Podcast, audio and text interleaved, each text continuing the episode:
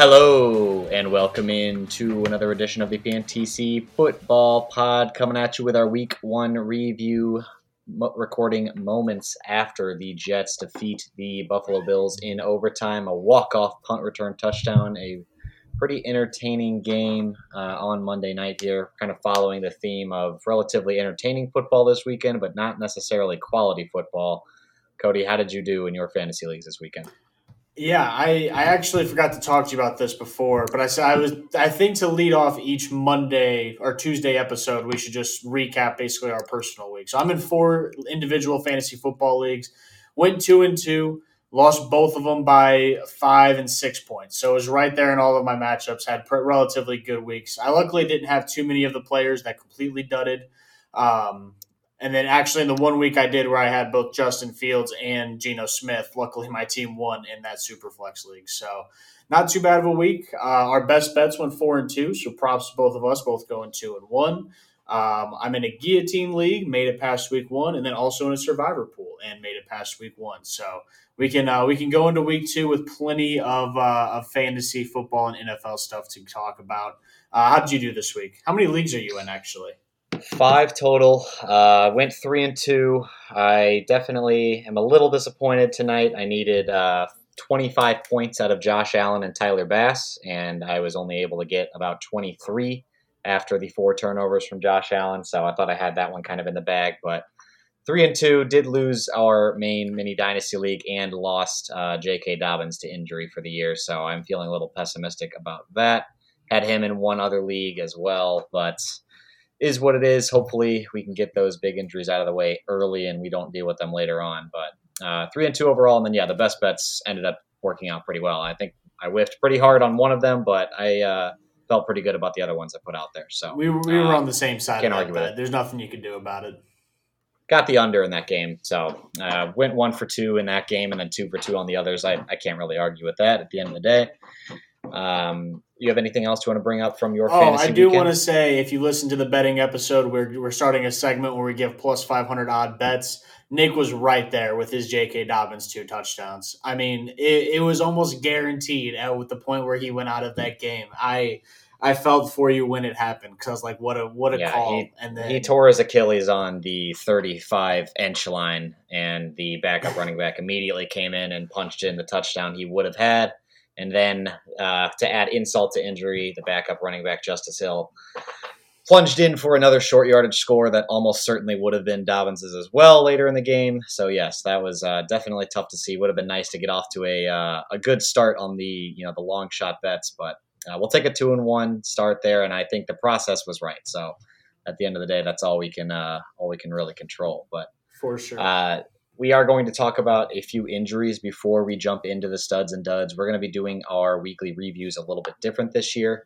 Uh, let me just let me just explain how we're going to do these real quick, and then we can hit the drop. But um, we're going to just focus on the guys that you know had impressive or you know concerning weeks. I think uh, this way we can really just hone in on the guys that our opinions are changing on. If we didn't mention somebody, it probably means that we feel similarly about them uh, as we did coming into week one. And that sort of will be the case moving forward. I think this, again, will be a more efficient route to uh, getting you the fantasy content you need. We'll still try to do time codes, it'll just look a little bit different.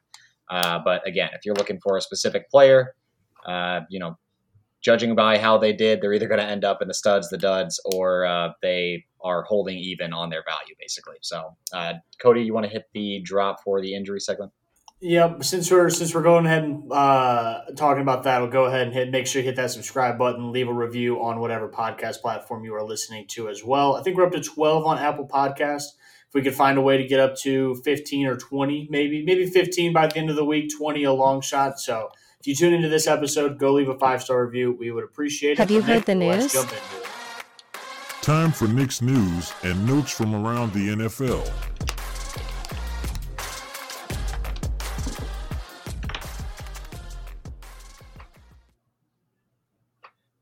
And we will get this one out of the way early because it is pretty depressing for at least one half of this podcast. J.K. Dobbins out for the season with an Achilles tear. This one happened uh, about an hour into Sunday, pretty quickly. looked bad when it happened, and it turned out to be the injury that we sort of feared off the bat there. So, really tough break for J.K. Dobbins. This guy can just absolutely not catch a break. Two out of his three seasons, he has basically ended his season before he's even gotten started. This one, he at least got fantasy managers about 10 points before he left, but uh, had that ACL tear before his uh, second season and then the Achilles tear here. Just really, really tough to see for Dobbins. We'll get into uh, you know the backups later on when we do waiver wire pickups, but just feel for the feel for the guy. He's a he's a really special player, but I don't I think his career is kind of uh you know going to be derailed by all these injuries. Yep, one hundred percent. I mean, I don't want to say it's the end of a career. He'll probably get some kind of uh, veteran minimum yeah. contract somewhere. Um, someone's probably going to give an opportunity because when he has been on the field, he has been impressive. But the odds of him, you know, looking like he did even to start this game is probably very slim at this point. So I mean, if you're in, and you're, I mean, we don't got to get too far into it. If you're in Dynasty, do you still hold on to him through the season just to I see think what happens? you have to. Yeah, yeah I mean, we saw Cam Akers kind of bounce back pretty quickly from an Achilles tear. You never know how those things are going to go. But uh, yeah, I mean, Dobbins, I don't think has a contract for next year. This was his fourth year uh, in the league. And for second round picks and any round after that, that is as far as your contract takes you, unless you get an extension, which uh, he has not gotten. So he will be a free agent and coming off an Achilles tear. Yeah, not a good situation for him moving forward. But yeah, any redraft league, go ahead and drop him. Diontae Johnson, he injured his hamstring and left the game. No update on this one yet. Looked pretty bad. He was in a pretty severe amount of pain. I would expect a, a couple weeks of absence here from Diontae. Uh, again, we'll get into the ramifications there later when we hit the waiver wire segment, but definitely be looking uh, elsewhere. If you have Diontae Johnson in your lineup, you're probably going to have to fill in for him for a couple weeks. Tyler Lockett, he left the game with a possible concussion status for week two in question. I think this was positive as far as the uh, reports were concerned after the game. Looks like he is, uh, you know, in line to play week two, but concussions are always tricky. You just got to keep your eye on it.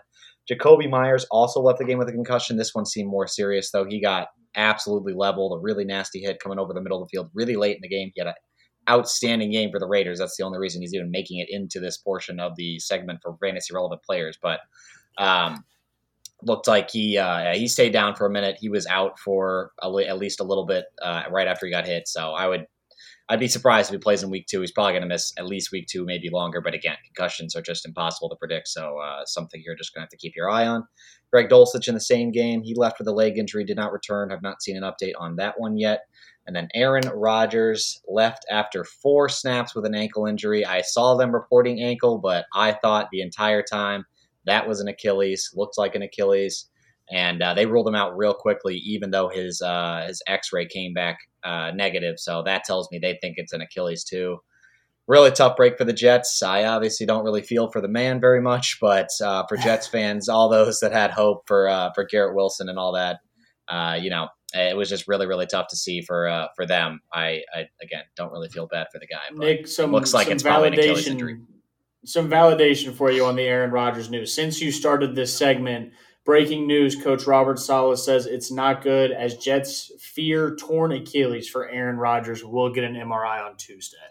Yeah. So uh, yeah, you can I, you can just kind of see those mechanisms sometimes, and uh, it it looked a, a, lot like how Dobbins' injury happened. He kind of got awkwardly brought down, and looked like kind of all of his weight just sort of really like torqued into his right foot in that moment, and yeah, uh, that that mechanism is never good, and just I cannot believe four plays into his Jets career, it is probably already over. I mean, you know, maybe they bring him back next year, but uh, that that is that is just an incredible turn of events. And how unlucky is this franchise? Absolutely snake bitten. Yeah. At least they got the win tonight, but uh, yeah, their season is pretty much over at this point. I don't think Zach Wilson's taking you anywhere. Yep, I had two points, and then let, we'll jump into our, our studs segment. First, the Diontae Johnson, just to reiterate how painful it looked. It looked like he had an, an ACL or yeah. MCL tear, the way mm-hmm. that he mm-hmm. grabbed his leg and was basically just like head down on the ground. So I would definitely expect him to be out for a couple of weeks. Um, and then on um, on just Monday Night Football in general, we're not necessarily going to recap the game, but just what an absolute way to end it. I mean, that is why football is king in, you know, all of sports right now. Just, I mean, I, I, mean, honestly, a terrible game up until that point. Just two defenses going back and forth. Josh Allen looked absolutely terrible. and then you get a Jets punt, you know, punt return to walk off the game, and that's going to be leading every single you know news article tomorrow morning. So crazy how the NFL works sometimes, and I absolutely love it. Yeah, really, really entertaining football, just not very good football. that, that kind of goes for a lot of this week one action. So if you had a tough fantasy week, trust me, you were not alone. I saw a lot of low scores pretty much across the board in most of my leagues. Um, so yeah, don't feel bad if you had a bad week one. There was uh, probably a lot of people right there with you. Uh, do you want to hit the drop for the studs, Kody? Yeah, let's get into some studs. Winning performances.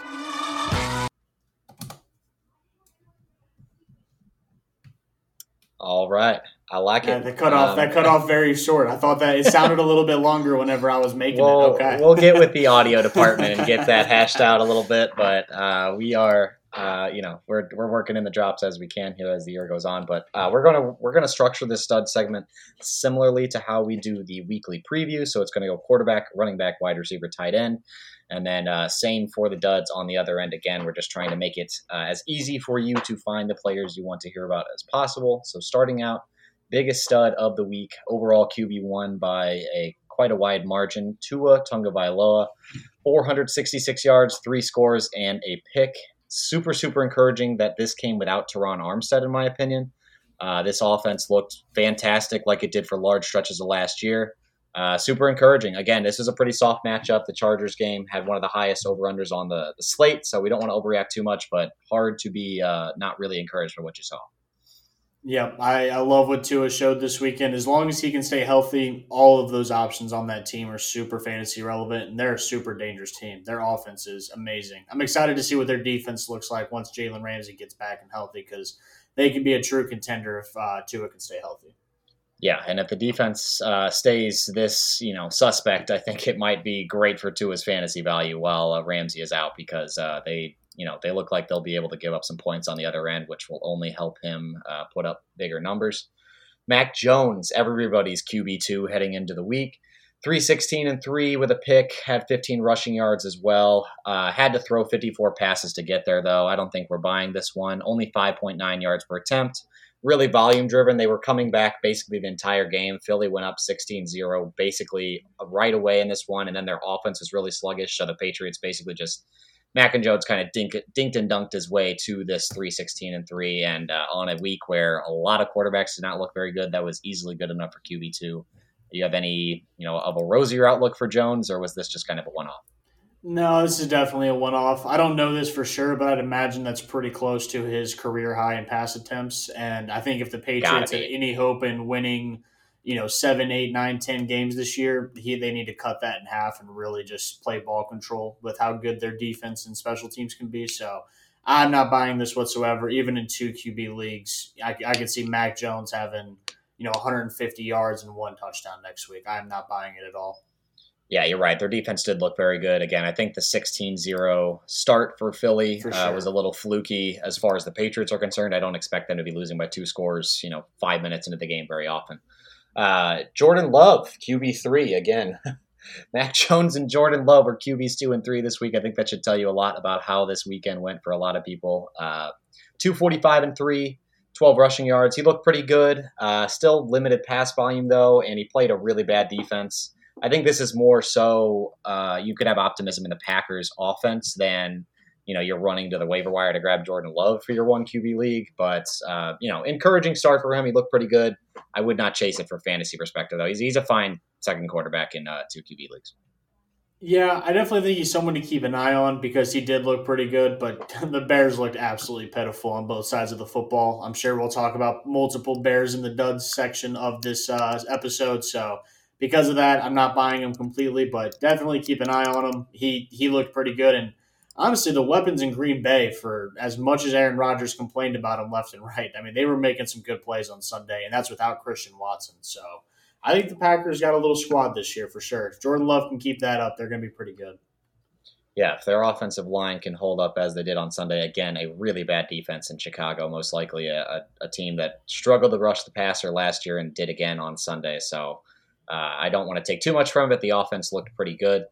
Anthony Richardson, I think maybe the biggest mover from the quarterback position as far as fantasy is concerned over the weekend. Uh, he didn't light up uh, the scoreboard as far as fantasy is concerned this week, but just really solid process here. I think he was actually the QB four as well. Again, speaking to the low scoring across the board here, but 223 and a touchdown and a pick through the air, 24 of 37, about 65% completion. You like to see that. That is a very solid number.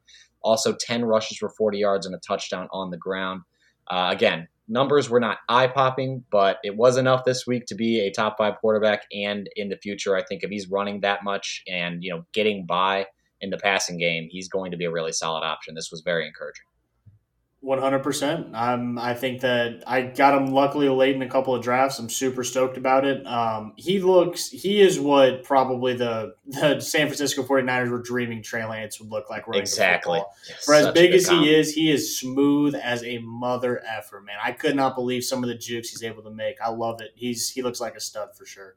We'll see yeah, if really the could. accuracy can stay up. I think that's probably the biggest concern with him if that accuracy can stay above 60%, he's going to be very valuable in fantasy. I was impressed with the he just he didn't have happy feet in the pocket. He was pretty calm. I mean, he didn't make the right decision every time. Uh, obviously, he threw the pick, took a couple sacks, but I think uh, he just showed poise and did not look overwhelmed in his NFL debut. A prospect we thought that was very raw came out and you know put put a put a really good game together against the Jags. They gave them a run for their money. This was a close game right until the end. So uh, just messed up Kody's underplay on this right at the end as well. I think think that was a solid play most of the game, but yeah, defensive uh, touchdowns will do that to you. That's, that's yeah, exactly. Beat. That that is always the the bane of an underbetter's existence.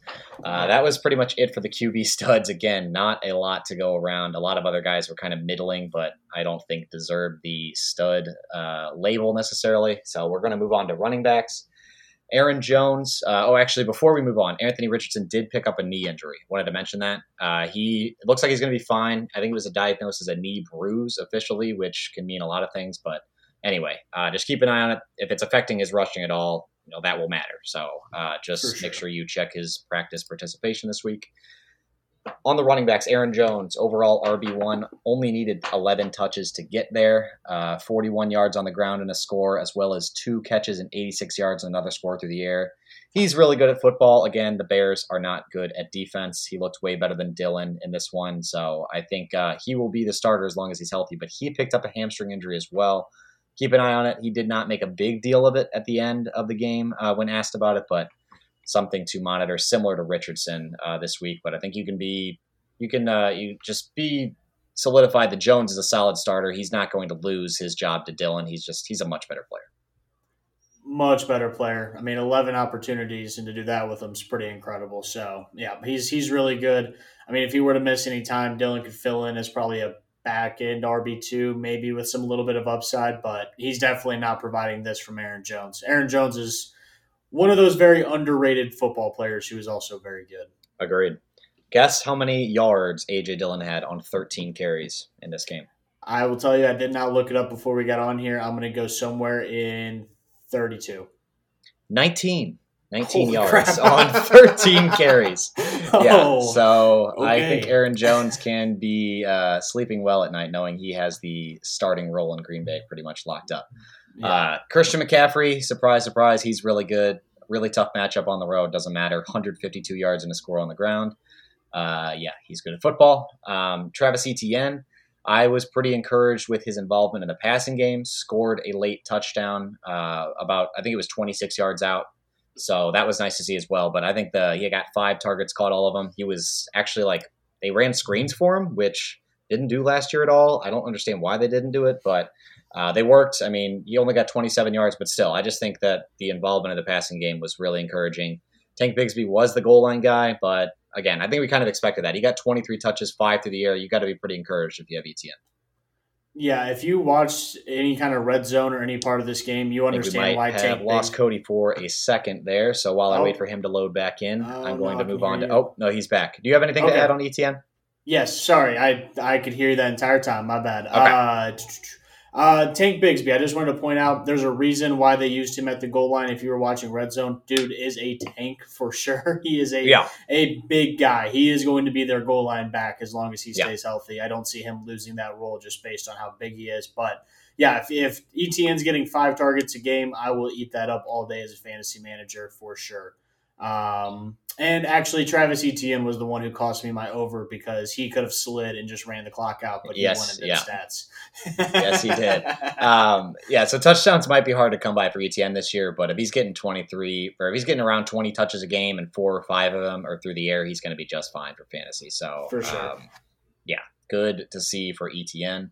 Tony Pollard looked great, was the clear lead guy, 70 yards and two scores on the ground, caught a couple passes. The offense did not need to do that much in this one, but Pollard looks like the main guy on a good team. You got to be happy about him. Austin Ekeler, he's also good at football. This falls into the Christian McCaffrey, uh, you know, realm of things here. About 150 total yards, four catches, had a score. Probably would have had an even bigger day if he did not also pick up a an injury, an ankle injury, limited in the second half. This is another one where it did not seem incredibly serious. His backup, Josh Kelly, I wanted to mention him here. Uh, we will actually go over him again when we get to the waiver wire segment, but he looked good as well 90 yards and a score.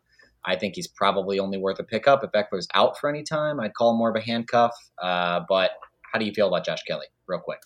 Yeah, as someone who's an Ekeler owner in our mini dynasty, I think if Ekeler were to miss, you can plug him in pretty easily just based on the offense that he's in. So I, I will definitely be looking at trying to get Josh Kelly this week just to basically sure up that position in our league.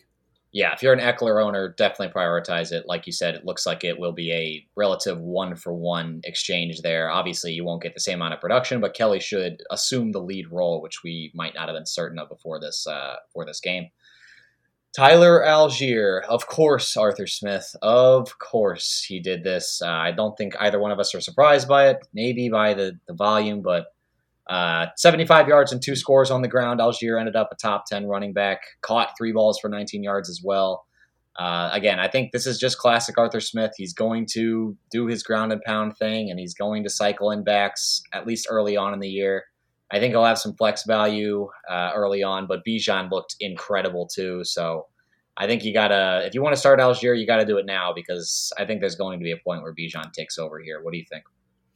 Yeah, one hundred percent. I mean, he's always going to be a pretty solid handcuff, just because if Bijan were to go down for anything, Allgeier does look very good. Um, but as for just a standalone fantasy value, he's he could be played as a flex, but I'd even find it a little bit risky. Just if he doesn't get in the end zone, you're probably not upset with his production. But like next week, they'll play. They're going to go, I believe, to Green Bay to play the Packers.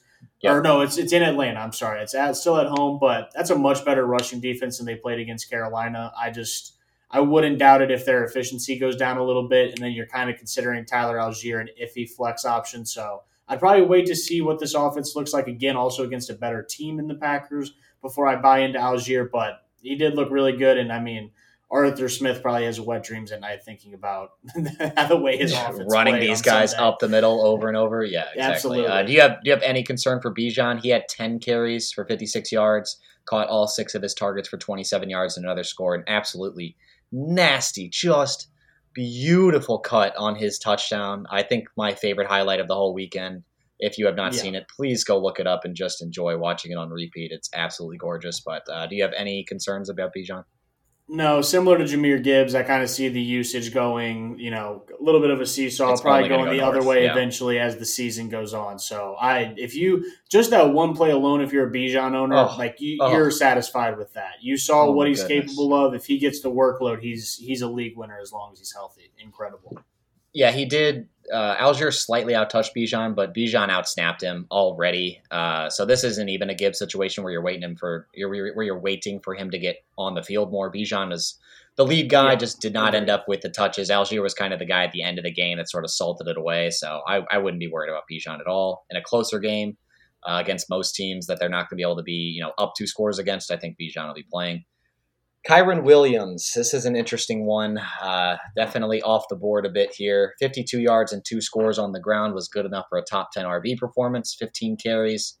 Uh, we'll talk more about him in the waiver wire segment, so we don't have to have an extended conversation here. But just uh, what did you think about him and uh, this probably the most off the board week the one performance that we saw uh, from the running back Yeah. position?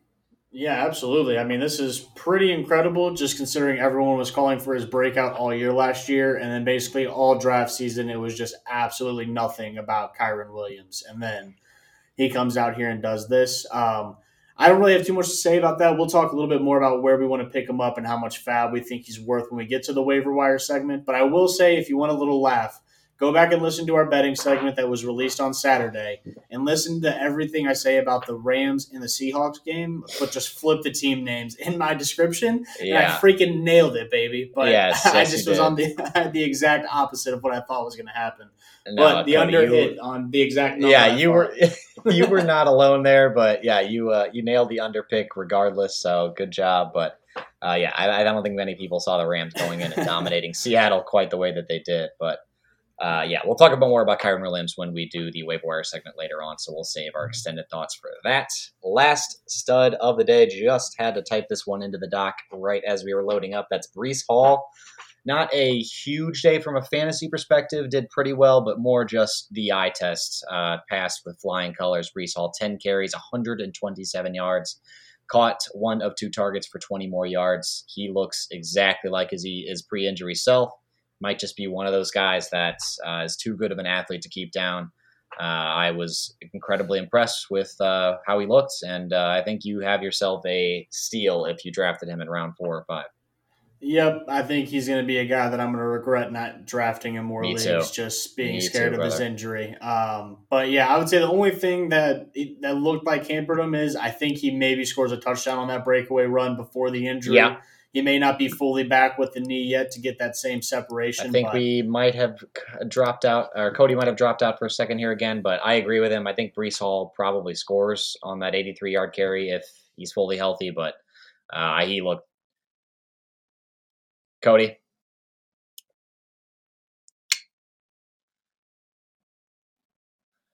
Alrighty, well, uh, I'm going to go ahead and move on to the wide receivers here. That was our last running back stud of the day that we had. So um, we're going to start out with Tyreek Hill. He was the big beneficiary of Tua's huge day 11 catches, 215 yards, two touchdowns.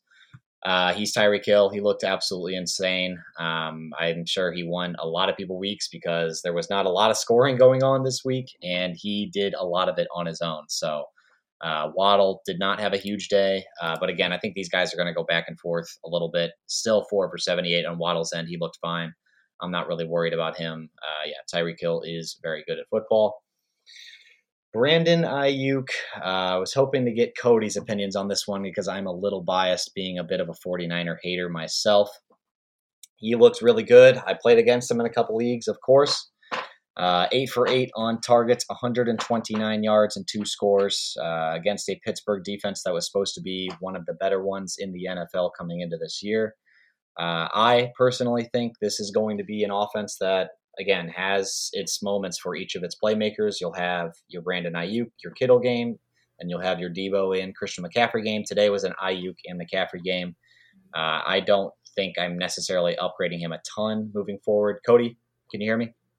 Yeah, I can. That is that was the weirdest thing ever. It basically on my screen was showing that you cut out. So I wonder how that audio is going to play back. But interesting. We will yeah. we will get it figured out on the back end. If you suffered through about thirty seconds of odd audio, I apologize. We will. Yeah, I'm hoping clear that up. I you know I saw uh, everything was all good on my end, so I'm hoping my audio kept through. The the the, the, the timer kept ticking and nothing lagged out. So uh, I just continued on. I started with Tyreek Hill.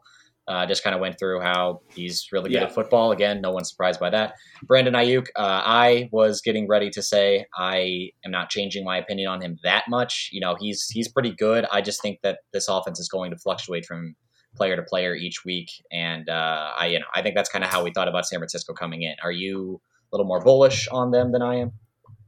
Um, I think I'm a little bit more bullish on the offense in total, just because Purdy looked pretty good for the passing game. So I think like like you said, like I'm not going crazy and you know saying Aiyuk's going to finish as a top five wide receiver on the season now, but I just think that maybe he could have a little bit of a safer floor if they are you know utilizing the downfield passing game a little bit more like they were in this game.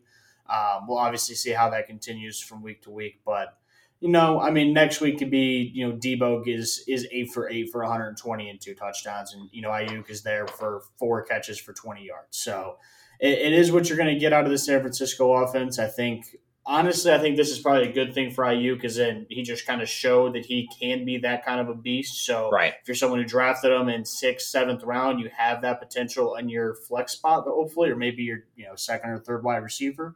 So that is really good for you. But overall, he's going to be a boom bust as the season goes. You just got a good week this week from him. Uh, anything else on Brandon Aiyuk? Uh, no, I think we're good there. You want to go ahead and take over with Jakobi Meyers? Yep, absolutely. Cool. So Jakobi, uh, he went nine for 10, 81 yards, two touchdowns. Uh, pretty simple. Being close to the line of scrimmage is a recipe for success when you are when you have Jimmy G as your quarterback.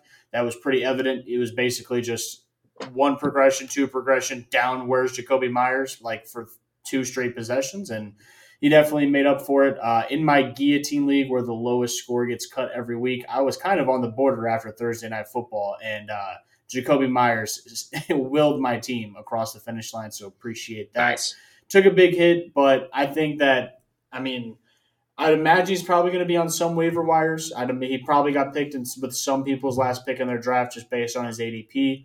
Um, definitely someone I'm going to target just because I think that he can sustain fantasy success as long as Jimmy Garoppolo is the quarterback there. Um, and I would say probably only in PPR and half PPR leagues. Yeah. In non PPR, I could see him having a floor of absolutely zero or you know two or three. So I'd probably avoid him there. Anything else on Jakobi?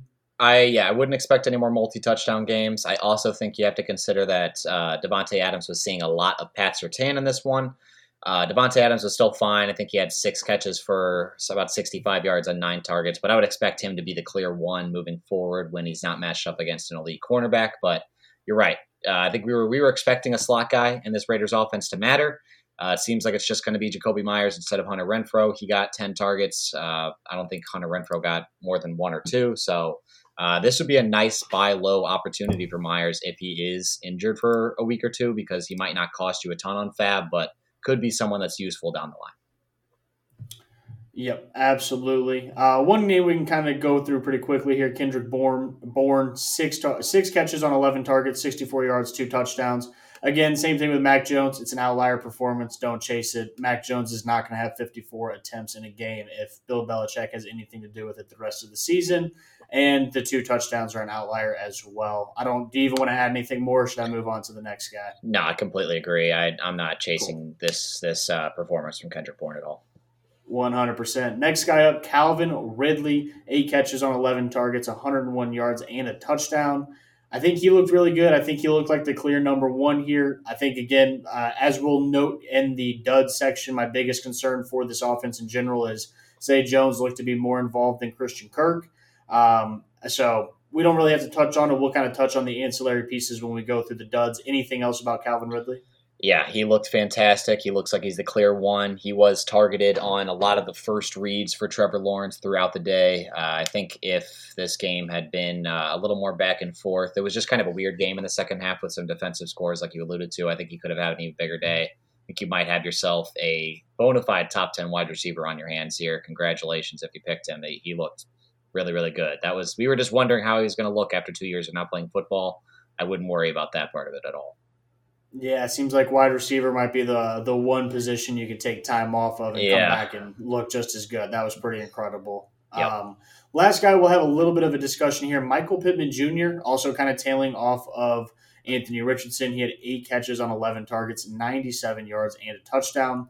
Again, if Richardson's going to look good and complete 65% of his passes, I think Michael Pittman is a fine fantasy option. It's just going to be a little bit boom or bust, in my opinion. I don't know if it's going to be completely sustainable. Nick, I'm going to pass it to you. Do you think that you know this is going to sustain for Pittman, or do you think he can maybe be an early season trade away candidate to someone who maybe buys his upside?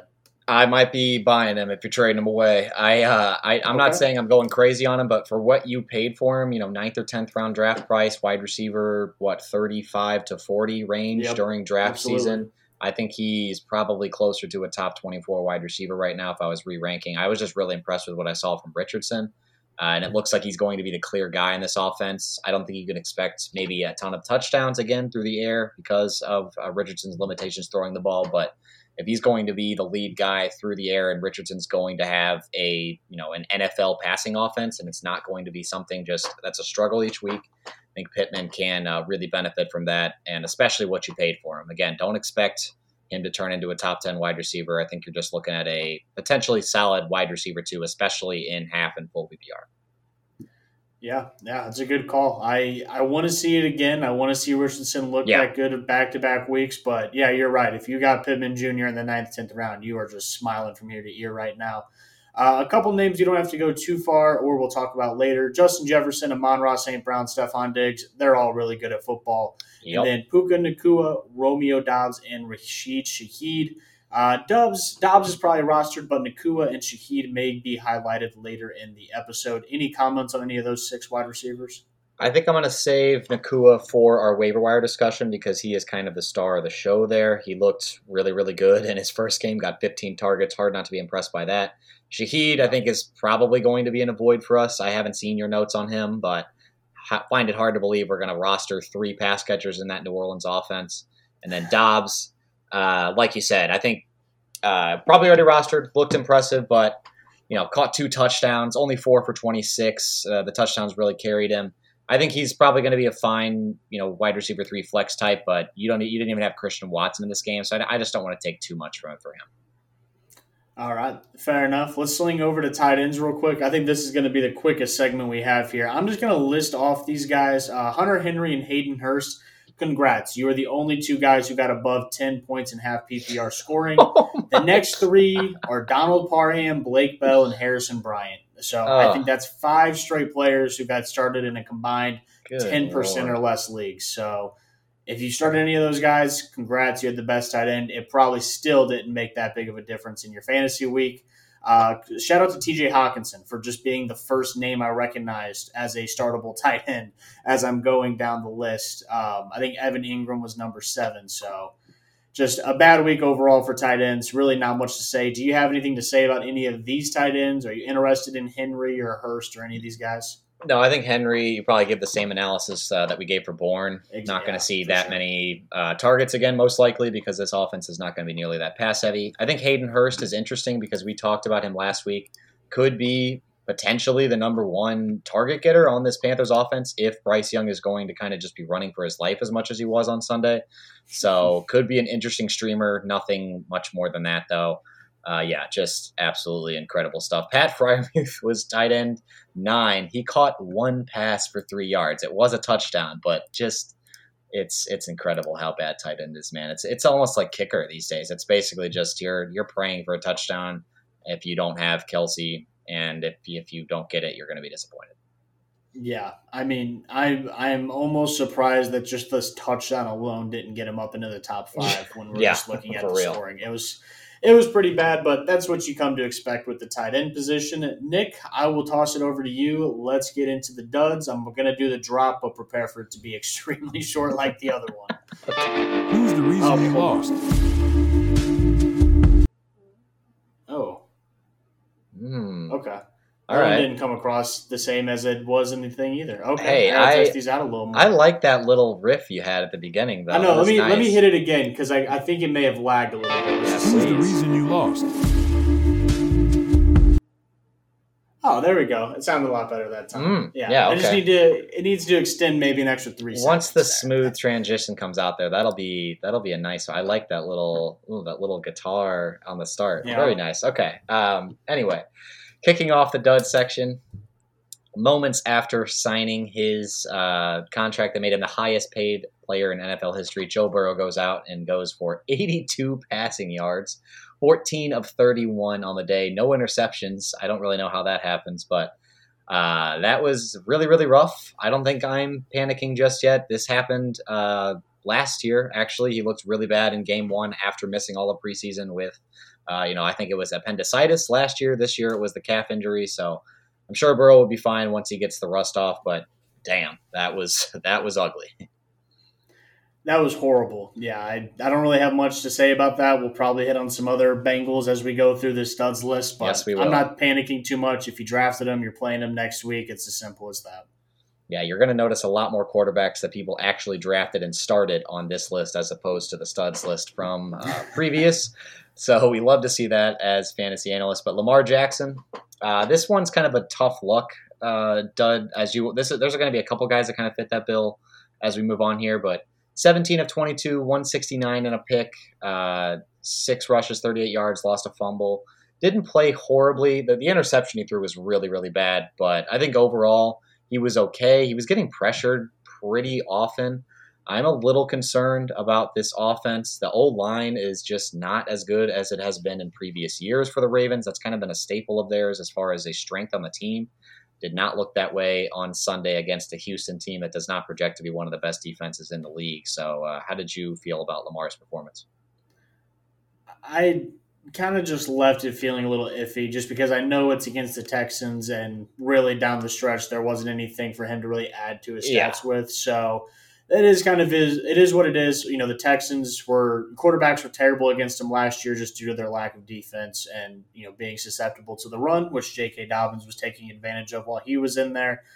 I I'm not going to overreact to this by any means, but I, I do just want to add Lamar Jackson has one of the ugliest passes in his repertoire. It's like off his back foot, and he just kind of yeah. lobs one up in the air, and Ugh. it's the most interceptable ball I think I've ever seen. And just anytime it goes through your thought process to do that, either just hit the ground or just throw it out of bounds. Like there's nothing as good as going to come out of that little just lobbed up in the air throw, and he does it almost too consistently yeah, he has one or two of them a game for sure. It's just you know you got to hope it gets either tipped and doesn't get caught, or he throws it out of bounds or something. But yeah, the, the, interception was exactly that play. He was you know just really late on the the crosser and underthrew his guy pretty badly. But yeah, all three rushing touchdowns in close did not go to Jackson. Uh, he just he didn't have the TD luck in this one, and like you said, he didn't have to do a ton in the second half as they were leading pretty uh you know pretty much by two scores the entire way. So hopefully when he gets into a little bit more of a track meet, we'll see this offense kind of be opened up a bit. Dak Prescott, similar situation for him. 143 yards, 13 of 24. His team won 40 to nothing. Two first half defensive touchdowns will always kind of kill your production as a fantasy quarterback. They also ran into uh, two close scores with Tony Pollard, so not too concerned with Dak. Just kind of a, a bad break for his fantasy owners. Yeah, I, it is what it is. If the defense is going to score twice and Pollard's going to have a game, this is probably what Dak's stat line is going to look like. But I, again, another guy, I'm just not worried about it. It's just it is what it is. And then I'm going to skip over this next guy because I think uh, we're going to talk about yeah. him a little bit more. Jalen Hurts, another one similar to Dak Prescott. Uh, maybe not so much the the same game script because this was actually a close game towards the end, but Hurts 170 yards and a score through the air, 37 yards on the ground, lost a fumble. Looked a little rusty, definitely. Did not play in the preseason. I think uh, their coach, Nick Sirianni, came out after the game and kind of uh, lamented not playing his starters in the preseason at all. Definitely showed in this one. I'm not terribly concerned. They all came out healthy, and uh, Hurts will be better moving forward. Just uh, a tough start against a pretty good defense on the road with, I think, some bad weather as well. So I'm, I'm not too worried about this one. Yeah, it's it looks it's the trend of not playing your starters is definitely hurting the first week of of the yes. NFL season because yes, it it's basically all of them getting their first live reps. So that is it's probably going to be that way going forward. Maybe that's something you can kind of factor into um, as we move forward, you know, into fantasy analysis. But it's just going to be what it is, unfortunately.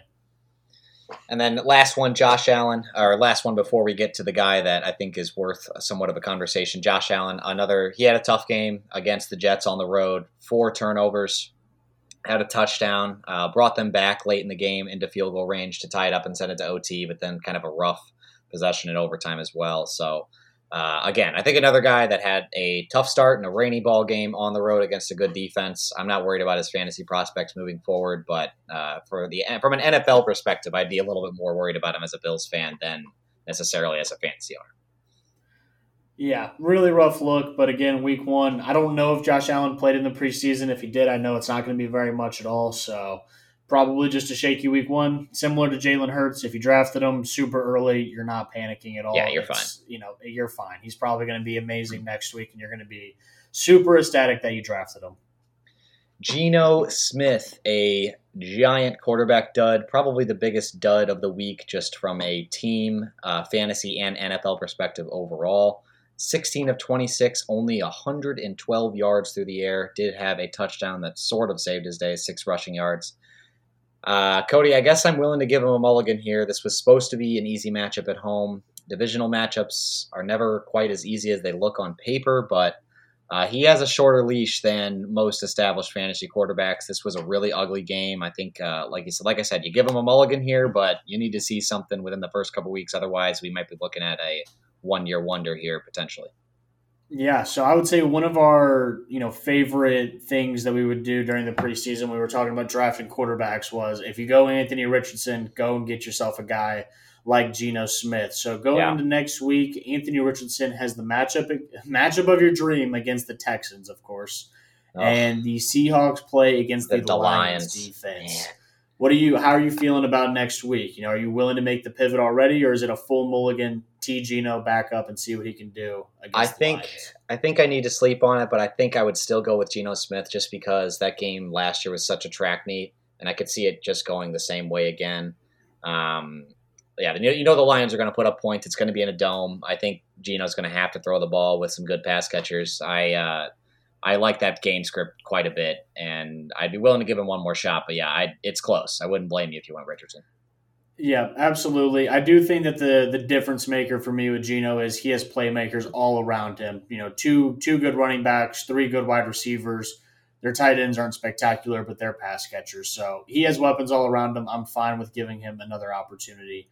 Uh, but like you said, definitely a short leash. If he looks like that again, he is probably not getting put back into my lineup until you get multiple good weeks from Geno Smith. Yeah, hundred percent. Uh, let's go ahead and move on to the running back duds of the week. There were quite a few, but I picked out the most fantasy relevant ones uh, that I am concerned about. Najee Harris, six carries for 31 yards doesn't sound too bad, uh, but two car- two catches for two uh, two yards on two targets. Game script did not go his way, uh, but to only get eight touches in a full game like this is pretty concerning. I did not know that this touch floor existed for him. Uh, I think you got to just throw this one out if you're the Steelers and hope that they look better next week. But man, this was a about as rough of a start as you could possibly imagine for this Pittsburgh team that had a lot of optimism coming into the year. Yeah, to uh, to my buddy Jacob, who started Najee Harris over Raheem Mostert. I told you to make the change. I know Mostert didn't have a great game, but it wasn't this it bad. better than so. this, yeah. Absolutely, yeah. I I was um, I spent my Saturday night watching some. Uh, me and Victoria started Suits, and I was in some Facebook groups talking up some fantasy football chats.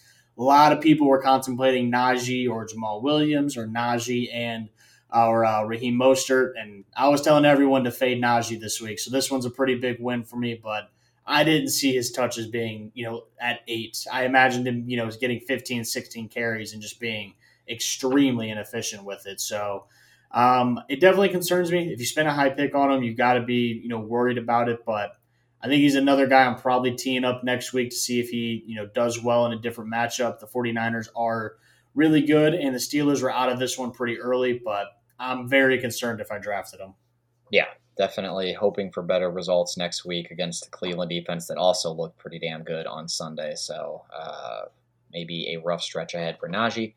D'Andre Swift, Kody, holy crap. I know we were fading him all draft process. I feel really good about that now, but even I did not imagine this outcome. one carry for three yards, one catch for zero yards on two targets. Uh, he was barely even a backup. Uh, I think he is the third running back out of the gate as far as touches are concerned absolute worst case scenario if you're a Swift owner, uh, are you dropping him or are you holding on for another week? I know we were low on him, so it's there might be a little so bias, he, but I don't know. I, I, don't even see a reason to hold on to him, honestly. I did not watch this game. I ended up watching the Bears Packers game because I had a little friendly wager on that one. Uh, I know Rashaad Penny was a healthy scratch. So did Boston Scott run as the backup for the Eagles? I, I, think Gainwell basically just got all of the touches in this one. Okay. Um, okay. So they they didn't they didn't have the ball a ton either. Well, they uh, they were actually pretty even on time of possession, but they they just didn't run a ton of plays. Gainwell got 14 carries, Scott got one, and Swift got one and then Hurts okay. ran it nine times. So they uh, gotcha. uh, they just didn't have a you know they didn't really get into a rhythm as an offense. But yeah, Swift and Scott were basically afterthoughts. Yeah, well, we are about to hit the waiver wire segment in a couple of minutes, and there's going to be plenty of guys on that list. I would happily go ahead and drop him for. Yep. Um, just personally, I cannot trust him. I mean, we're going on to his second NFL team who just traded for him this offseason, who does not want to give him the football, similar to what the Lions did last year. So, whatever it is with D'Andre Swift, whether it stems from the injury he had a couple years ago or not, he is just not a dependable running back, both in the NFL or fantasy. So, you can go ahead and drop him. Go get yourself a different guy and kind of reset. I, I don't want to call it a completely wasted draft pick, but after week one, I'm I'm good just moving off of him. Yeah, I see him very similar to this next guy we're going to talk about. They're both in committees, and they both had the least amount of work out of that committee. So I, I don't love it. Jerick McKinnon from your Kansas City Chiefs did not receive a carry, only got two targets, caught one for 10 yards. Just too many mouths in KC, even without Kelce think you can go ahead and drop him. You need that running back room to get thinned out a little bit in KC, like it did towards the end of last year for McKinnon to become relevant. Apologize for us recommending him. Really didn't work out, but uh, yeah, I think he's basically just going to be a waiver wire pickup once or if uh, one of these KC guys gets hurt ahead of him. Yeah, and don't. I also just want to reiterate this: this is not a drop him and go pick up a different Chiefs running back. Don't go get no. Clyde Edwards-Helaire or nope. anything like that. Both him and McKinnon are going to be extremely uh, interchangeable. I would say Pacheco is the only guy you would even consider rostering, and that is very, very risky to play him on a weekly basis. So, yep. really, all Chiefs options outside of Mahomes and Kelce, you can kind of maybe not drop Pacheco, but you can consider you can consider moving off of him in a trade if, if that's going to send it over the edge for sure. I don't see him having immense fantasy value. Dameon Pierce, 11 carries for 38 yards, caught two targets, uh, excuse me, caught two balls out of three targets for nine yards. Really disappointing outing. I don't think we're too surprised by that. We told you to lower your expectations with him. This was a tough uh, run defense on the road in a game where the spread was heavily favoring the other side. So that's not normally a good situation for uh, primarily running down backs. But I think we were hoping for a little more passing work from Pierce this year. And uh, I'm just hoping that they involve him a little bit more moving forward. He had a really similar game to start out last year, actually, uh, was only involved in about half the snaps and then kind of took over after that. But uh, it was a little concerning to see him have such a low snap share. I, I just think this this offense does not have a ton of elite offensive pieces. They'll, they'll get him more involved. 100% agree. I think out of most the guy, all the guys on this list, really, he's the one I'm least concerned with. So if you if you have Pierce, I wouldn't sweat it too much. I'd I'd keep plugging him in unless we continue to see, you know, his workload this low. Yeah, uh, nothing from an eye test perspective says that you know he played a bad game. This was just a tough situation. Rachaad White. This is um, again, I am a little bit biased here because I have my opinions coming into the year on him, but 17 carries, 39 yards, caught two targets for 10 yards. I think you were hoping for some more passing work here. He's the clear lead back for now, but once again was super inefficient against a rush defense that does not project to be very good. I think you, I, I told you to pick up Sean Tucker before week one. I would echo that sentiment even stronger now. I think there's a very good chance he is in a committee uh, by week three or four, and Sean Tucker has a chance to just take over because White uh, it just it has not been very good so far in his career. He missed a lot of holes on Sunday. Heard uh, heard a podcast with a guy kind of going over just some film review on Rachaad White. Really doesn't like what he's seen from him. So, uh, what do you think? Yeah, I I luckily did not draft him in any of my leagues. I was not very high on in the nope. on him in the draft process, and this is exactly why he's extremely inefficient as a running back. And there's Tom Brady's not there anymore to check him down eight passes a game and, and keep his fantasy valuable re, fantasy value relevant. I, I'd imagine he's. I mean, if they find someone who can average three yards a rush, it's going to be almost double what it seems like Rachaad White's getting half the time. So if it's Sean Tucker, if it's someone else they pick up, I, I don't see Rachaad White finishing the season as the lead back in Tampa. That's definitely one as as the season progresses. I'm keeping my eye on. Uh, to maybe make a trade if someone already picked up Sean Tucker or make a pickup if if he's still out there. But yeah, Rachaad White's no good. He's just he's not a good NFL running back in my opinion. Yeah, has not quite developed yet in his second year in the league. You'd hope to see a little more from him, at least flashes of uh, something to you know build off of, but just hasn't quite been there. You want to lead off wide receiver duds for me? Yeah, let's go through these wide receivers. We'll start with a good old Tee Higgins again, stemming off of that bad Joe Burrow performance. Uh, it was tough weather conditions in Cincy. I want to lead off with that. He had zero catches on eight targets. I tried to look up a video to see if there was somewhere you could get just all of the Tee Higgins targets condensed down in one video. Couldn't find it, but if I had to guess just from watching that game, I bet half those balls weren't catchable. Burrow looked really rough. The ball was slipping out of his hand on multiple throws. So, you know, I, I'm not letting this one eat me up too bad. If Tee Higgins' owner is down on him and maybe you can play this, plus he didn't get the contract to make a move for him, I would do it. You know, Ja'Marr Ja'Marr Chase didn't have that great of a performance as well. It all just stems from Burrow not looking very good. Yeah, not terribly concerned with Higgins yet. I uh, I don't think you can draw too many conclusions from this one. Still got eight targets, even though he didn't catch any of them. It's that was kind of ridiculous, but uh, not terribly worried. Absolutely. I think the worst situation of the weekend is Drake London. He had oh zero catches on one target. Again, worse than the Higgins, Higgins situation. This team will not be pushing the ball downfield if their head coach has anything to say about it. He's going to be extremely boom bust. I think that there is going to be almost double the amount of bust weeks as boom weeks. Uh, might be an overreaction to week one for me, but I think that's kind of where I am. I'm claiming my stake. I think Drake London is probably the biggest bust in fantasy drafts as long as Desmond Ridder is the quarterback. He's claiming his Smith stake head coach instead of staking his claim. I like it. I think we can make that a thing on the podcast. But um, yeah, one target. I mean, one target, Kody. That is just that's not good enough. I I don't understand Atlanta's whole thought process when building their offense. I don't understand picking two pass catchers that project to be really good downfield options in the top 10 two straight years and then deciding to build an offense that completely does not utilize their skill set. But uh, I don't trust Arthur Smith to change the way he has called plays. It's been pretty much the same uh, going back through the start of last year. So until he completely overhauls the way he calls plays on offense, I am not going to have any faith in London or Pitts moving forward. Pitts, I think you can have a little more faith in just because the tight end position is so crappy. Uh, but London, yeah, it's uh, you, I, I don't think you can drop him, but man, that was that was about as bad as it could have been. Yeah, I mean, if you get m- multiple weeks like this, um, I think he's a, a roster bomb. Go go drop him and see who someone's willing to drop to Just, Drake London. I understand that. Maybe not after week one. Maybe yeah, you know, I need a couple wait. more weeks of that. But if it does, just do it and see who maybe gets dropped to the waiver wire for Drake London. Yeah. Because I'd imagine yeah. there's going to be a team out there that's going to buy into the the second year breakout Falcons hype. And I, am mm-hmm. not here for it anymore, especially with it's, Arthur Smith. I don't really blame you. That was a really rough, rough start. Yep. All right. Christian Kirk in the Jaguars game. He had one catch on three targets for nine yards. Um, I want to actually lead this off and then I'll throw it over to you. There was an article that came out during the preseason that said basically Christian Kirk was only going to be on the field for a certain, you know, designs and certain plays that article seems pretty correct after week one. He was not out there enough to really be fantasy relevant. Um, this is your own question, but I don't have a good answer, so I'm going to kick it to you. Would you take Christian Kirk or Zay Jones for the rest of the season?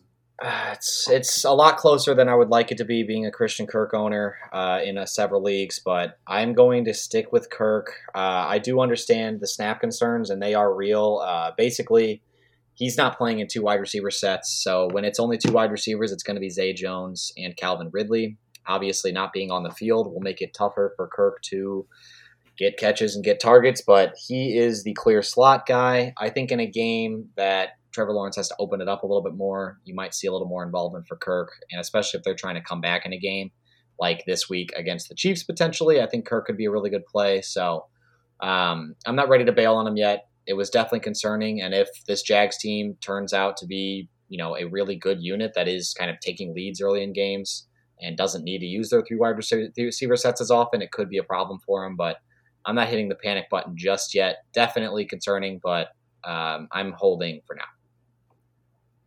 100% agree with you. You know, at least there were a couple targets, and at least you know he has a passing game that you know there's going to be weeks where he he can absolutely light it up. You know, this isn't a Drake London situation where their passing game is inept. So, if you drafted him, stick with him. I think that you know there's going to be more positive weeks to come. I don't think he's getting phased out of this offense.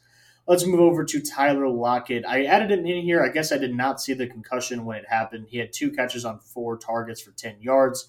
Uh, again, Geno Smith had a really bad day, led to just lackluster performances all around. DK touchdown really just saved his week in general. Um, I guess this question doesn't really sting as much because I don't know when Lockett left the game, but JSN did out target him. I'd imagine maybe those targets came after Lockett left. Any concern with JSN being there? Are you good just to fire Lockett back up if he plays next week?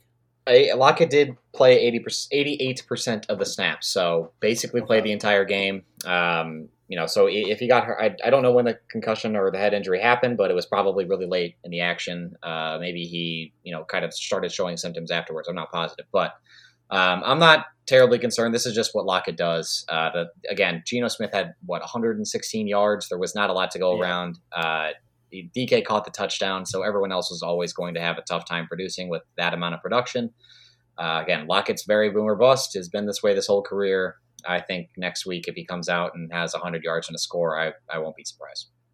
Absolutely. Maybe another guy who can have 100 yards and a score. DJ Moore went two catches on two targets for 25 yards. No truer welcome to a team than just getting absolutely dominated by the same team that has owned the Bears for years and years.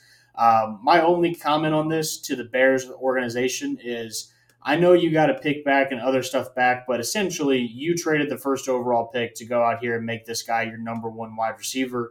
I know you got an offensive lineman at number nine, uh, but just atrocious in my opinion to only give him two opportunities. The offense looked entirely inept in general. I just I'm hoping this is a throwaway game for the Bears and they just look better next week, but I just the, the offensive system is probably what's going to kill the Bears this year if they do not improve because that was just pitiful. Yeah, I did not like the way uh, they were play calling uh, very much at all. DJ Moore was shadowed by Jaire Alexander in this one, so that probably had a lot to do with his really low target number. But yeah, I don't like the way that they were structuring things. Fields is a pretty good downfield thrower, especially when he's uh, you know able to, to escape the pocket. But they were basically just running a ton of screens and quick throws that were, you know, the backers were just kind of just sitting on them because Fields did not have a ton of time in the pocket, and basically they were able to press up on the wide receivers and just uh, collapse on these screens over and over. So I think they have to, you know, they have to show the deep ball to scare teams off of the line, and then maybe these screens will start working. But um, yeah, tough day for DJ Moore definitely, a, I think Jaire Alexander is going to be a really tough matchup for number one wide receivers this year in general. So I'm not panicking yet on DJ Moore, but uh, not a good start, like you said. Yeah, so that's two guys I want to actually comment: Surtain and Jaire Alexander, both guys that have caused yes. number one guys to have rough weeks. So maybe keep that in mind when you're looking at your week. And those guys matchups. shadow. Mm-hmm. Yep, exactly. Uh, so actually, I do want to point out since you said that Sauce Gardner tonight was not shadowing Stefon Diggs. He basically plays the same side of the field, so they were yes. able to just move Stefon Diggs around and get him open late in that game. So just were, a little cornerback knowledge for you guys. Yeah, that's that's a good point. DJ Reed's a really good corner too. He's on the other side uh, for the Jets. That's kind of why they just they just play their they play their sides, gotcha. and that's just how their defense works. But yeah, elite wide receivers are always going to be able to exploit matchups unless, again, they are playing the best of the best. So uh, Diggs was able to to get his, but uh, worth noting. Uh, good point. Yep, and this guy I'll breeze through before we touch on tight ends. Van Jefferson, four catches Bye. on five opportunities, 24 yards.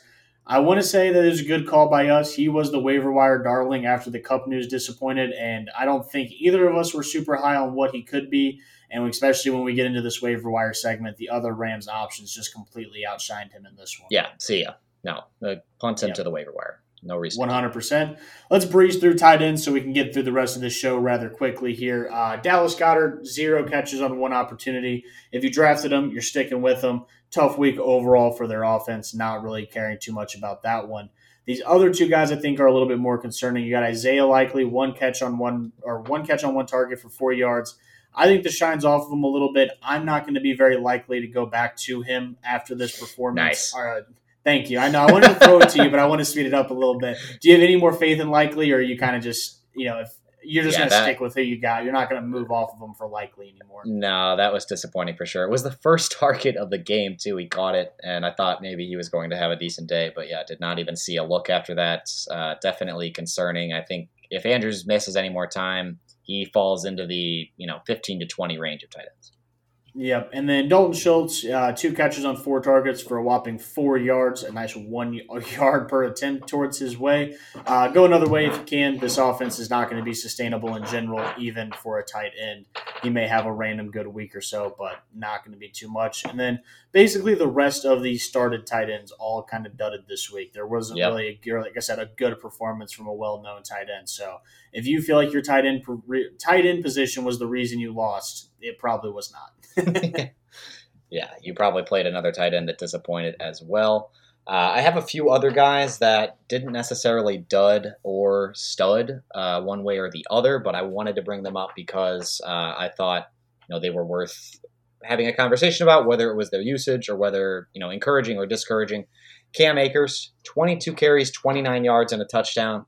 Really wish I could have put him in the dud section. There just was so many bad players this week. Uh, I couldn't because he actually ended up having an okay fantasy day with a touchdown, uh, but super inefficient.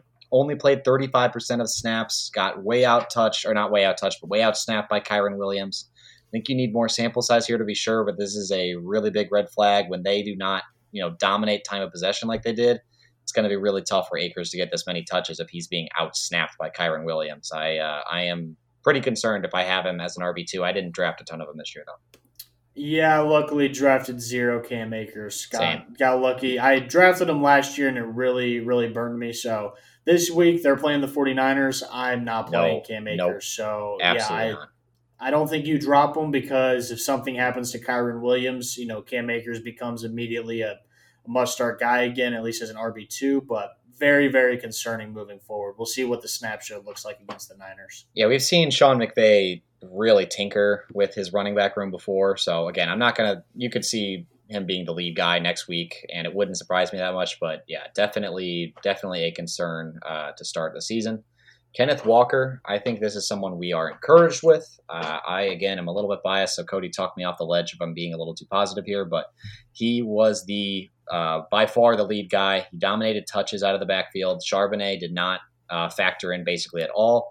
We didn't get to see who the goal line back was because they didn't get there, uh, but he got 17 opportunities in a game where the Seahawks offense was uh, not moving the ball at all, did not run that many plays. So uh, getting still a healthy 17 opportunities was pretty encouraging to me. Looked okay in the Yeah. carries he did get to. Yeah, he was a target for me in redraft leagues. I think he's going to be extremely valuable. This isn't a you know a Bijan Tyler Allgeier situation where they spend extreme draft capital to bring in another running back. I know it was a, as a second day pick for on Charbonnet, but so with Kenneth Walker, he's extremely good. As long as he continues to be as efficient as he is and you know be good at football, he's going to continue getting those touches. We'll see what the red zone and goal line look like. Obviously, they didn't get there, so we don't know. But I, I'm nothing but encouraged this week if I'm a Kenneth Walker owner. Rhamondre Stevenson uh, got 12 carries and six catches. That sounds fine on the surface, but they ran a ton of plays, and Zeke had 14 opportunities of his own. Uh, in a game where they run less plays, this could be a pretty big problem, Kody. Zeke saw plenty of targets as well, so they were basically just splitting work somewhat down the middle here. I didn't get, I didn't watch this whole game, uh, like like you said, uh, but just looking at the stat line, this is pretty discouraging. Stevenson did play a lot more snaps than Zeke, so that's good. But uh, yeah, this touch distribution is fairly concerning. How do you feel about it? Yeah, my only comment on this is Bill O'Brien, get in your offensive scheme, find ways to get Rhamondre Stevenson in space because, like, the two times you were Mhm. able to this past Sunday, he looked phenomenal. Every other He's time when you're just putting him Zeke, in traffic, it just is what it is. Like, you're not gonna you're not gonna consistently break three tackles and get a, a positive gain on a play. So, I I'm not encouraged by Zeke getting 14 opportunities, but I mean, if you look at the two play, I think Rhamondre clearly has a step on him. But the Patriots like the guys who can sit there on third down and pass block and then you know leak out for the, Yeah. the little screen pass. And I think Zeke's going to eat on that play this year, and that that sucks for Rhamondre because that that could be where he really makes a difference in fantasy football. Yeah, you got to hope the talent wins out here, but you just cannot trust Patriots running backs. Their committees are always notoriously hard to nail down. Uh, so we'll see how it turns out there. Brian Robinson, another guy I think we're encouraged with. I think he seems to be the clear lead back here. This was a soft matchup against the Arizona Cardinals, uh, but this was a pretty close game all the way through. So they weren't necessarily, you know, up by multiple scores for uh, the majority of this game. And he got 19 carries to Gibson's three. He also out targeted him two to one, although Gibson did play basically all of the third downs and ran the two minute drill. So the target thing probably just a fluke, but uh, regardless, uh, the fact that he got 21 opportunities to Gibson's four, I think says quite a bit uh, about where they see these guys right now. That's a pretty large disparity. Yeah, good call by Nick on this one. I really didn't know which way to go in this Washington offense, and he he, you know, he was on the Robinson side of that. So I uh, good call on on your part, and yeah, I mean, based off what you saw, I don't necessarily see them swinging the swinging it all the way back to where Gibson uh, is the main guy here. So you know, maybe in full PPR as we get into bye weeks, Gibson has some flex value, but going into week two, it's either Robinson or nothing. I think from this backfield. One hundred percent. Yeah, you can't trust Gibson right now with uh, that uh, that low amount of touches. That being four being your floor is just a little too low for fantasy relevance right now before bye weeks and injuries have piled up. Uh, do you have any other studs, duds, anything that you want to mention before we jump to waiver wire pickups? I I don't think so. I think we're good to go. Let's jump into the waiver wire. Again, let's this is going to be another drop that's probably three seconds short, but let's get into it. Waiver wire pickups.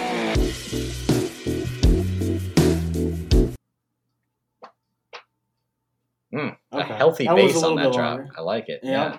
Yeah, we'll work those out. We we just we had to we I wanted to throw something in for this episode since it was week one. We will uh, we'll work on the editing tomorrow when hey, I get off of work.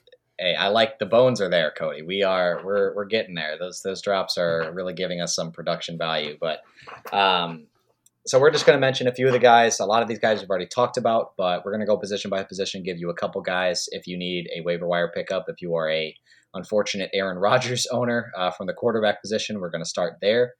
Matt Stafford, uh, good call by Kody this preseason. He was pretty high on him. Uh, I think he looked really, really good in week one. The offensive line held up.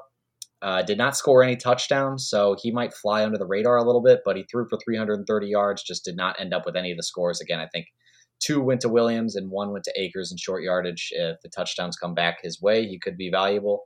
I think you throw you only have to throw a couple bucks on him if you need a starter moving forward in a deeper league, and he uh, he might be a, a solid replacement. Uh, I guess not this week against San Francisco, but moving forward.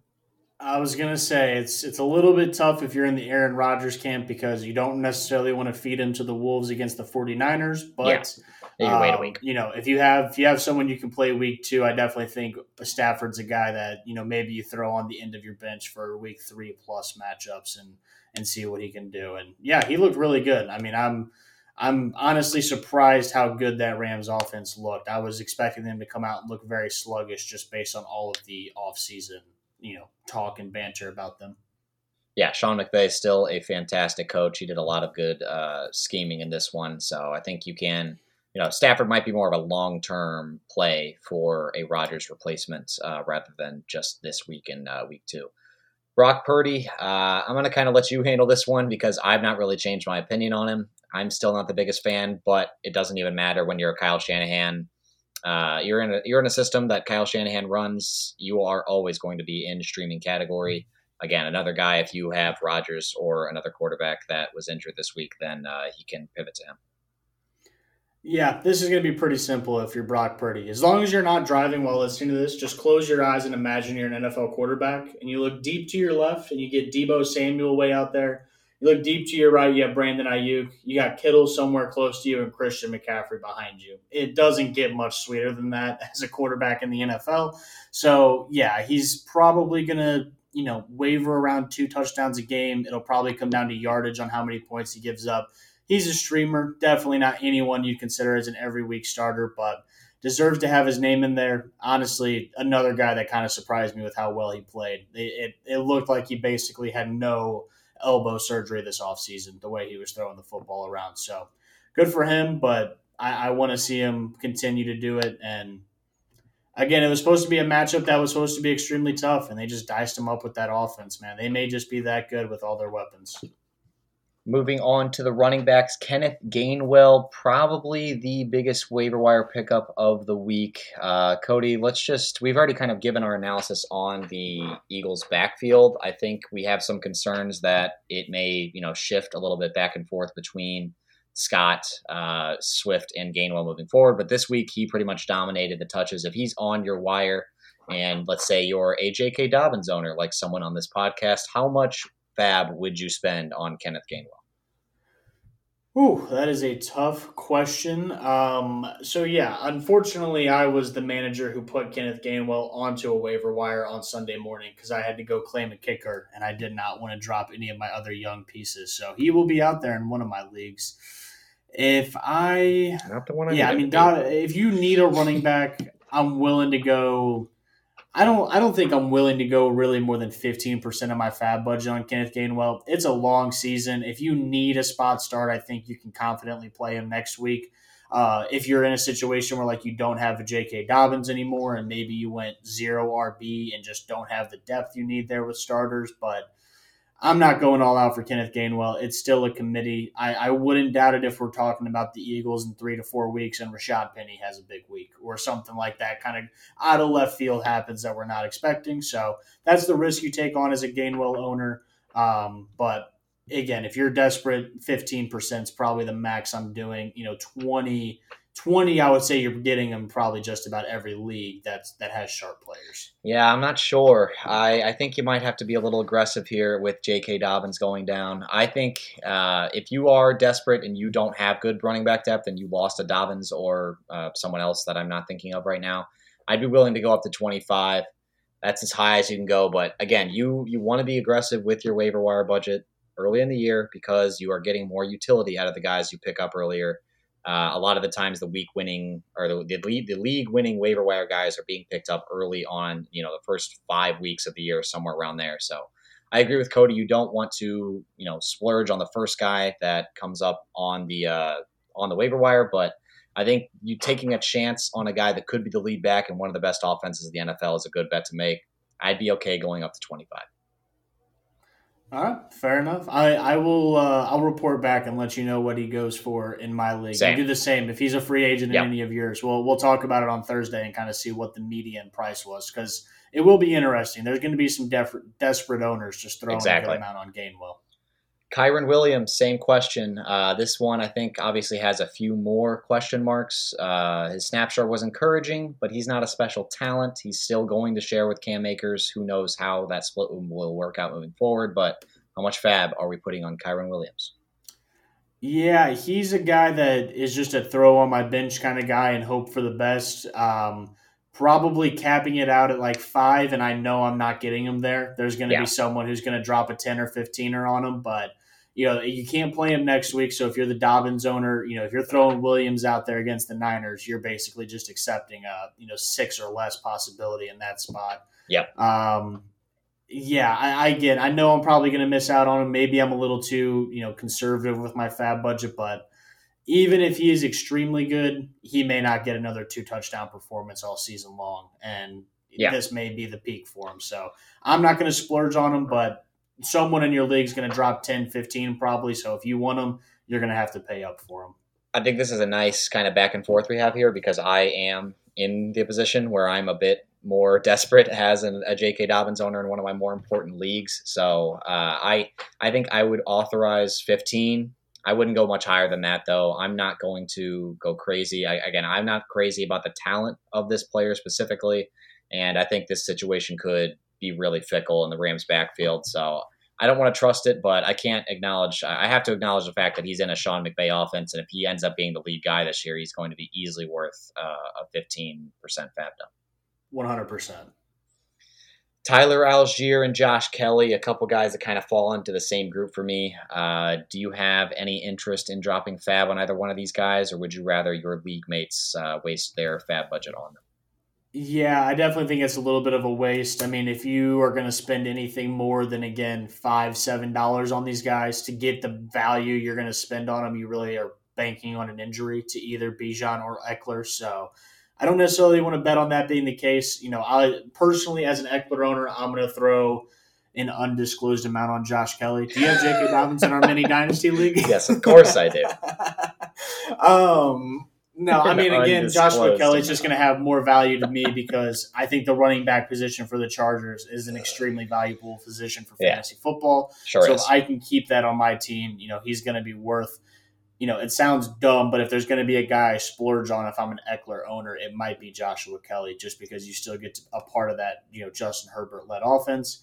Allgeier's a little bit different for me. I think he's, like I said, he's going to be flexible for probably a couple weeks, but Bijan looks so good if the if the Falcons are going to be a serious team in the NFC South, I mean, you want that guy touching the ball as much as possible. I don't think every week it's going to be as easy as the Panthers. I don't expect Tyler Allgeier to maintain this kind of fantasy value. So I don't want to say anything you put on him might may come back as a waste, but I wouldn't be surprised if week five or six you're dropping Tyler Allgeier to pick up someone else. So I'm probably avoiding him. Yeah, I think ten percent is the max I would recommend for either one of these guys. Maybe a little more for an Austin Ekeler owner that just wants to make sure they lock up that Chargers backfield, especially if his, uh, you know, if the injury report comes back and he's actually questionable for this week. But uh, agreed. I don't think either one of these guys is going to necessarily be a league winner. Allgeier, especially, is probably going to get worse as the year goes on from a production standpoint. Josh Kelley just is not going to be someone you can start while Austin Ekeler is healthy, in my opinion. I, I don't think there's enough to go around in that Chargers run game for those two. Uh, let's move on to the wide receivers. Another really interesting Ram to talk about here. Kody, fantastic call on the week one waiver wire segment already. A pretty uh, pretty successful segment just based on that one because we were shooting pretty deep shots. I feel like we were going under twenty percent rostered. Great call on Puka Nacua. Got 15 targets this week. Looked really, really good in this game. Uh, I think 15 targets almost speaks for itself, but the production was there as well. I believe he caught uh, 11 balls and for about 110 yards. So uh, this is this is pretty encouraging. I think there is room for two Rams pass catchers here. We'll get to the next guy that also performed pretty well from this Rams team that kind of complicates things. But uh, what are we willing to put down on Puka Nacua? Yeah, this one's tough for me because I actually got him in multiple leagues. So I, I took my own advice and snagged him up, and and you know, luckily won't have to worry about bidding on him. But I, I think that he's going to be good, especially while Cooper Kupp's gone. I think when Kupp comes back, I'd expect you know, obviously he's going to be the main target getter. So this may be a little bit of a hold, you know, over while Kupp is gone. I let's see. I know he's available in at least one of my leagues if I'm desperate at wide receiver, uh, I'm willing to just go ahead and, and, shoot my shot on him. Maybe as high as might sound crazy, but 40%, 45, 50, wow. maybe not 50. I think 40% oh, I'd put on him. Uh, if you're desperate, if you need a wide receiver to go ahead and plug and play, I think you can go ahead and spend it on this guy. No, that's again first game in the NFL. If you're getting 15 targets, you know, yeah, you're if right. You listen to fantasy football podcast. Targets are an earned stat, and that you've probably heard that a million times. So you know, when we're looking at Drake London in his second year getting one or Puka Nacua getting 15 in his first game, there may just be a separation here that for fantasy value that we may not be able to explain. So if you're desperate or you need wide receiver depth, I think Puka Nacua is a guy to take a shot on just because we may not see another you know another rookie have a game with 15 targets, especially a game where his team wins 30 to 13. Yeah, um, whatever it was. Wow, I thought I was going to be aggressive. I thought I was going to say 30 uh, because again, yeah, like you said, that I'll just echo everything you said. There's no need to repeat it. I think uh, this could be one of your, you know, waiver wire darlings early on in the year, just showcasing himself here. Had a lot of injury trouble in college, didn't have a ton of production, but was good when he was on the field. So he might just be a better player than everyone expected. And 15 targets is really hard to overlook. I think you got to be pretty aggressive if you want to go get him too, especially in deeper leagues. So um, I think or I'd just okay listen with, to the Fantasy Football yeah, podcast and, and you'd already be on your before. roster. Let's go. yep. Yes. Good call, Kody. Uh, but that's interesting to see. He is available in our many dynasty leagues, so I wonder what kind of bid we're going to see on him this week. But uh, yeah, should be fairly aggressive in my opinion. I agree. Absolutely. How about Tutu Atwell? Same game. Rams receiver. Uh, got eight targets. Also had over 100 yards on six catches. I think there's probably only enough room for one Rams pass catcher beyond Kupp once he returns. So I think you gotta kind of you have to call your shot on Nacua or Atwell, and it seems like we're both lead, leaning Nacua. So for Atwell, maybe just a three or four week rental, but could be could be pretty decent uh, during that time. What do you think?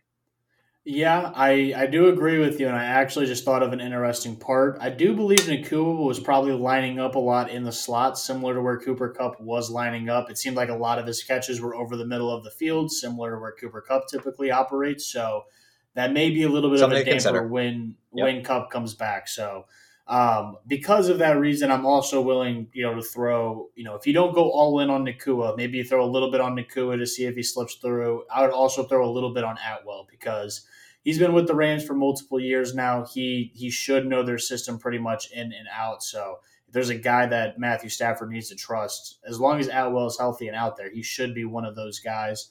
Um, but yeah, I'm I'm pretty high on Nacua. Obviously, maybe because I you know called my shot on him a little early. I'm a little bit more perky about him, but I don't know. What are, you, what are your thoughts on Atwell? I know you said you're pretty much on Nacua. Are you willing to go 10, 15 on Atwell, or are you kind of hoping maybe get him with like a three or five dollar bid? I think I'd probably lean towards your second strat there and uh, throw maybe a smaller bid and hope he falls through the cracks. Uh, he think he does probably occupy a different spot on the field than Kupp, which is nice, but I think at this point you just have to look at the production and you know follow it. Uh, Atwell has had a few years, hasn't really had a game like this before. Was encouraging to see, but this is Nacua's first NFL game, and he was already a dominant target hog. So uh, really hard for me to ignore that. I'd prefer him, but Atwell, you know, you can throw like you said, you know, five to ten somewhere in there, and hope that uh, everyone else in your league is off. Yep, absolutely. All right, let's talk about this guy and how much we're both just dumping on him this week. Yeah, Kendrick Bourne. Uh, I think we're letting others waste their FAAB on him. Uh, it, he did play the most snaps out of any Patriots wide receiver, but this is not going to be a pass heavy offense this year in uh, in all likelihood. So I don't think either one of us are really interested at all. Maybe throw a buck or two on him, but otherwise, I'd say let everybody else waste their FAAB on him. Yeah, I think even if you if you drafted a young guy, maybe like a Quentin Johnston or someone like that, and maybe he's the last guy on your waiver, I'm not dropping him for a guy like Kendrick keep. Johnson. I, yeah, I would, definitely. Uh, Mike Williams actually already had an injury to start the season. He did come back and yep. finish the game, but the second that he goes down, I think that opens up a big opportunity for you know a guy yeah. like Quentin Johnston. So that's just my like in my personal situation, I have him at the end of my bench a lot. Right. I, I would drop him for a Puka Nacua just because I can instantly plug and play him. Kendrick Bourne, I'm not dropping a, a potential valuable player for. So just a heads nope. up for you fantasy players out there. Yeah, the way we structure our benches, we probably don't have someone that we really want to drop for Kendrick Bourne. Uh, Jakobi Meyers, I think this one's actually a little more interesting. We already kind of talked about how the injury is going to dampen enthusiasm league wide for him. He was really involved, though. If you need depth moving forward, I think this is a sneaky guy to put you know, say eight or nine bucks on and hope that everyone else is off of him because they're not going to be able to play him this week. And then you have yourself a, you know, solid flex play level uh, type of guy moving forward. 100% agree with you there. Yeah, I think he can be hopefully that, you know, his injury does dampen enthusiasm. Again, I think Nick pointed out a great, you know, a great little tidbit when we talked about him earlier, you know, uh, goodness gracious, getting late. Adams was – uh, covered by Pat Surtain. So when he has a lesser corner on him, you know, Jimmy Garoppolo may be willing to test that corner a little bit more than he was Surtain. So I do think that, you know, the injury dampens it a little bit. I, I'm probably with you, maybe eight, nine bucks in the league where, you know, yeah, receivers hold some value, a three wide receiver or a two flex league or maybe both mm-hmm. or something. You just need exactly. Know, back end players with high upside.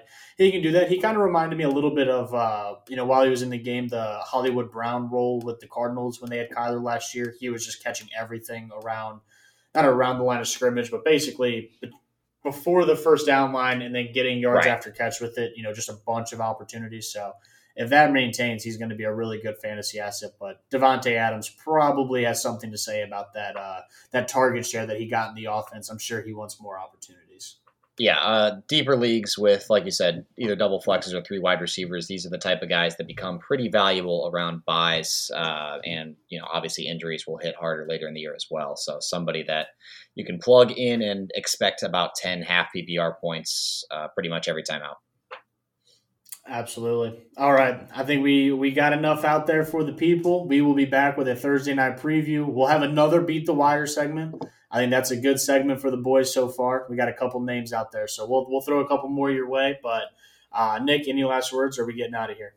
Say, follow that best bets pods off to a hot start this year. We went one and five to start last year and ended up in the money. So uh, the world is our oyster now that we're off to a hot start this year. Yep, absolutely. Also, primetime uh, divisional unders are just hitting Kody's at an all-time rate right yep. now. So just keep on hammering those bad boys. All yes, right, let's get out of here. Peace out. Peace.